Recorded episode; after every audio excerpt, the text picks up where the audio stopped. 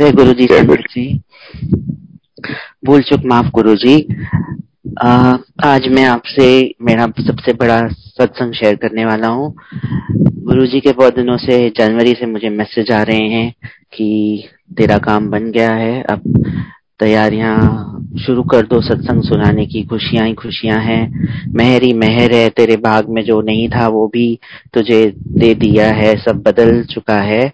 हाँ जी, सब बदल चुका है, जो मेरे भाग में नहीं भी था, वो भी गुरु जी ने आज दे दिया है।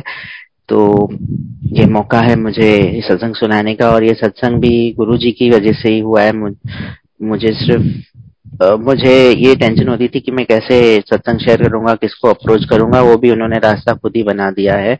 मुझे डायरेक्टली विक्रम अंकल का नंबर किसी ने भेज दिया विक्रम अंकल से बात भी कर दी, और मुझे आज मैं आपके साथ ये सत्संग शेयर कर रहा हूँ। ये बात है 2019 की।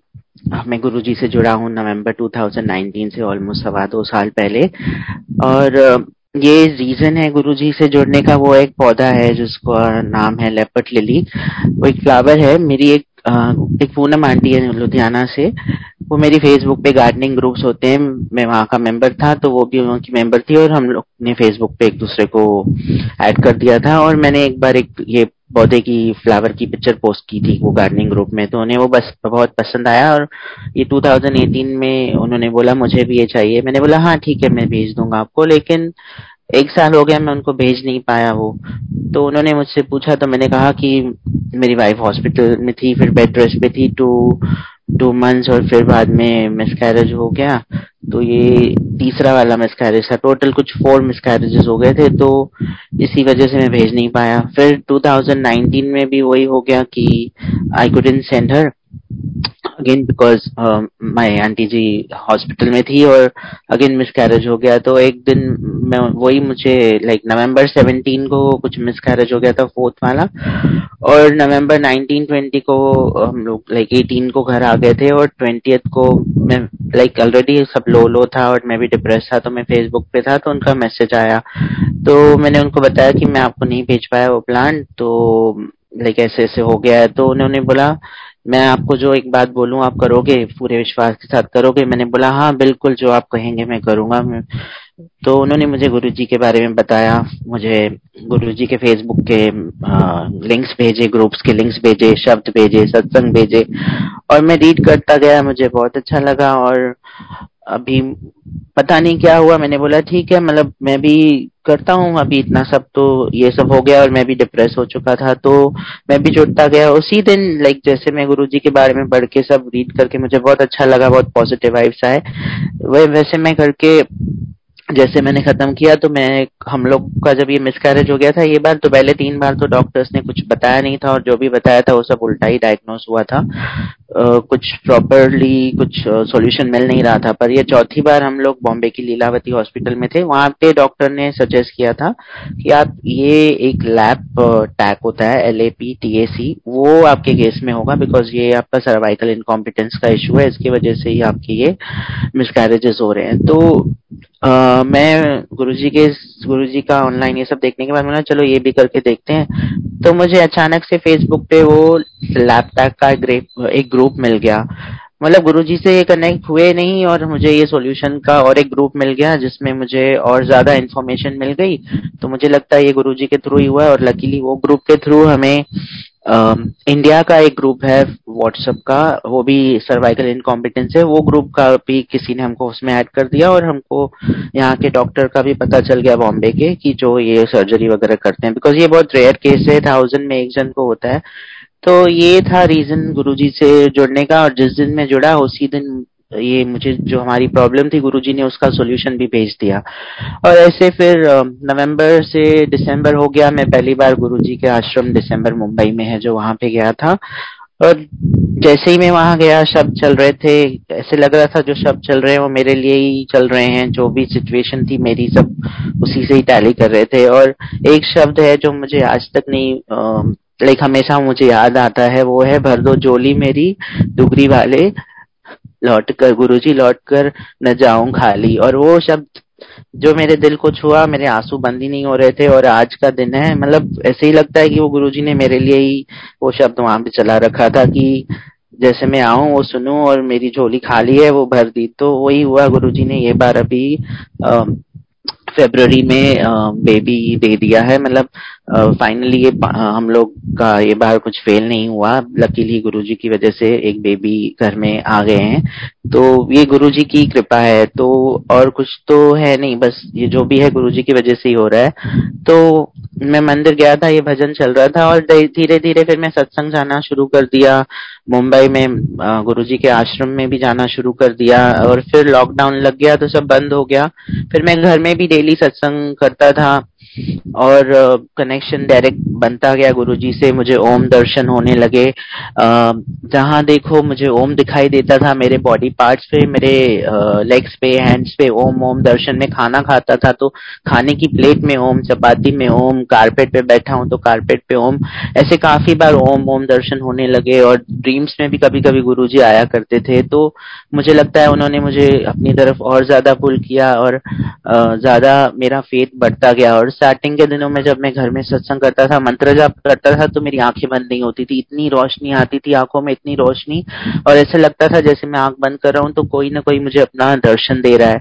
तो धीरे धीरे स्लोली स्लोली मेरी आँख बंद होना चालू हुई। मैं मंत्र जाप करना शुरू किया और धीरे धीरे जब मैं मंत्र जाप करता था तो मुझे गुरु जी के स्वरूप का दर्शन होता था। तो ये सब उनकी मेहरी है।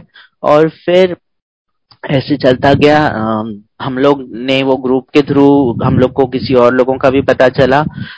जिन्होंने वहाँ से वो डॉक्टर के यहाँ से सर्जरी कराई थी और उनको डिलीवरी हुई थी। तो हम लोग ने भी सोचा, ठीक है, चलो हम लोग भी डॉक्टर के पास जाते हैं। लेकिन तब अचानक से मतलब मुझे मैं ठंडा पड़ गया। आई वॉज़ लाइक कि इतना सफ़र किया है चार बार मिस कैरेजेस और अभी ये पांचवी बार फिर से वापस नहीं ट्राई करना है बस हो गया। लेकिन ऐसे हो रहा था कि मेरी मर्ज़ी के खिलाफ कोई मुझे ज़बरदस्ती करवा रहा था कि नहीं मतलब करना है करना है मेरी मम्मी मेरी आंटी जी वो सब रेडी थे मतलब वो सब जिद लगा के कर, खड़े थे कि नहीं हमको ये सर्जरी करनी है। और वो दिनों में क्या हुआ था कि मार्च के पहले फेब्रवरी फेब्रवरी मार्च में मतलब 2020 में जैसे लॉकडाउन लगा उसके पहले मेरा परमानेंट ऐसे जॉब था, वो भी चला गया था।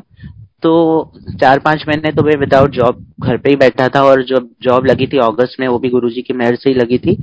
तो वो कैसे क्या कि हाफ़ सैलरी में थी, जो मेरी पहले की सैलरी थी, उससे हाफ़ सैलरी में लगा था। तो इतना कुछ बचत नहीं होती थी और ये सर्जरी क्वाइट एक्सपेंसिव थी।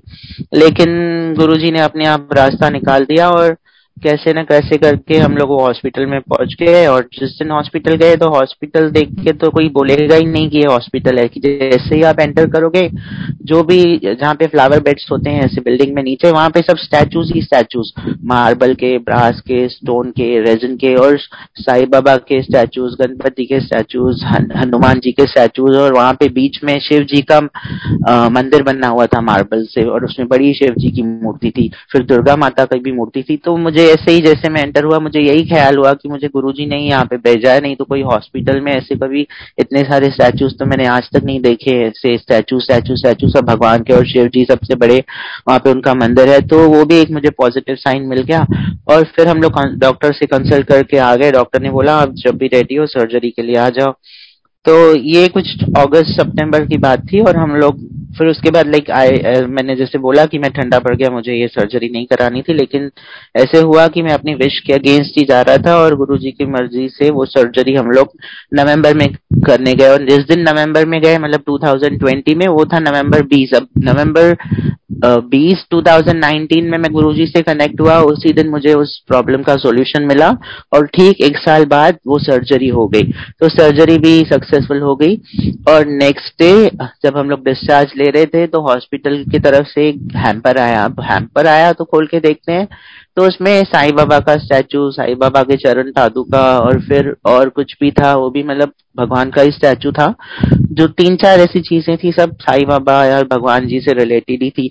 तो ये भी एक और पॉजिटिव साइन मिला कि हाँ हम लोग बरोबर सही जगह पे पहुँच गए हैं कि अब गुरु जी ने मतलब सब कुछ किया है। ऐसी हॉस्पिटल भी नहीं देखी जहाँ पे आपको गिफ्ट हैम्पर आपको हैम्पर दे रहे हैं और वो भी भगवान के स्टैचूज इतने हॉस्पिटल्स में गए हैं आज तक, पर कभी ऐसा एक्सपीरियंस नहीं था। तो हम लोग ये मतलब काफ़ी अच्छा लगा और घर पहुँच गए। और फिर नवंबर हो गया, डॉक्टर ने बोला, एक दो महीने के बाद आप ट्राई कर सकते हैं। तो वैसे ही फेब मार्च निकल गया अप्रैल में भी निकल गया। और मेरी जो ये जॉब लगी थी, वो बीपीओ की जॉब थी नाइट शिफ्ट तो हम लोग बरोबर से लाइक कुछ हो भी नहीं रहा था, लेकिन हम लोग ट्राई भी कर रहे थे, लेकिन कुछ पॉजिटिव रिज़ल्ट नहीं आ रहा था।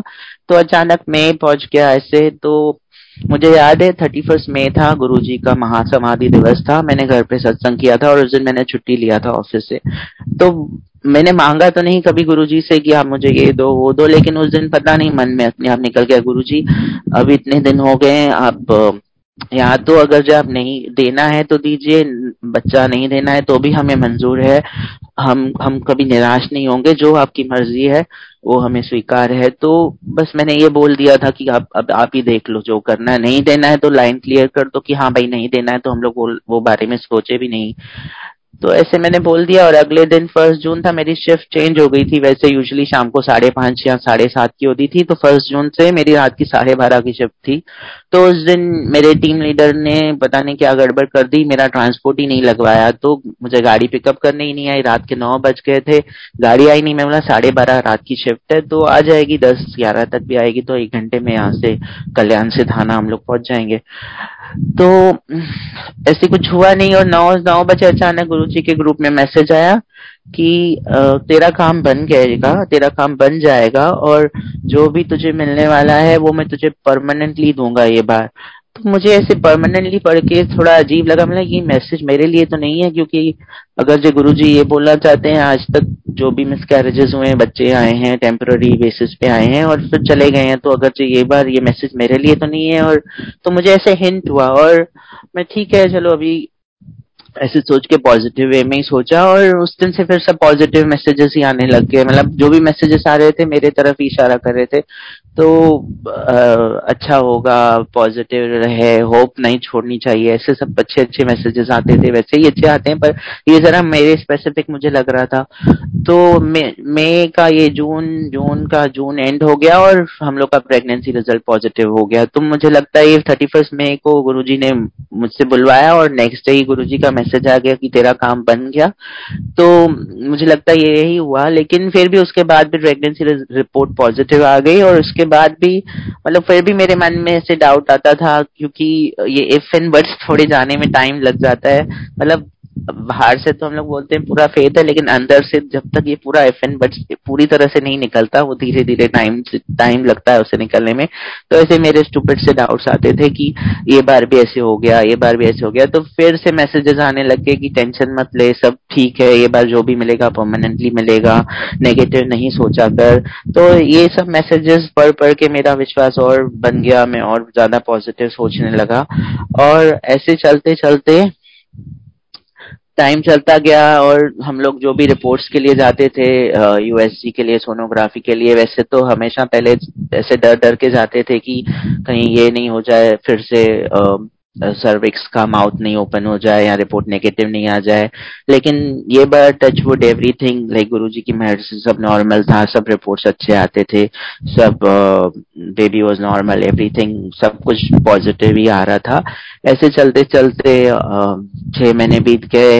और इसी दौरान जब ये जून में ये प्रेगनेंसी रिपोर्ट पॉजिटिव पॉजिटिव आई तो अप्रैल, मई में में हम लोग का यहाँ पे एक और मुंबई का ग्रुप है, वहाँ पे वहाँ पे जो है नितिन अंकल जी हैं, उन्होंने मुझे बोला था, आप शिव पुराण के एपिसोड शेयर कीजिए।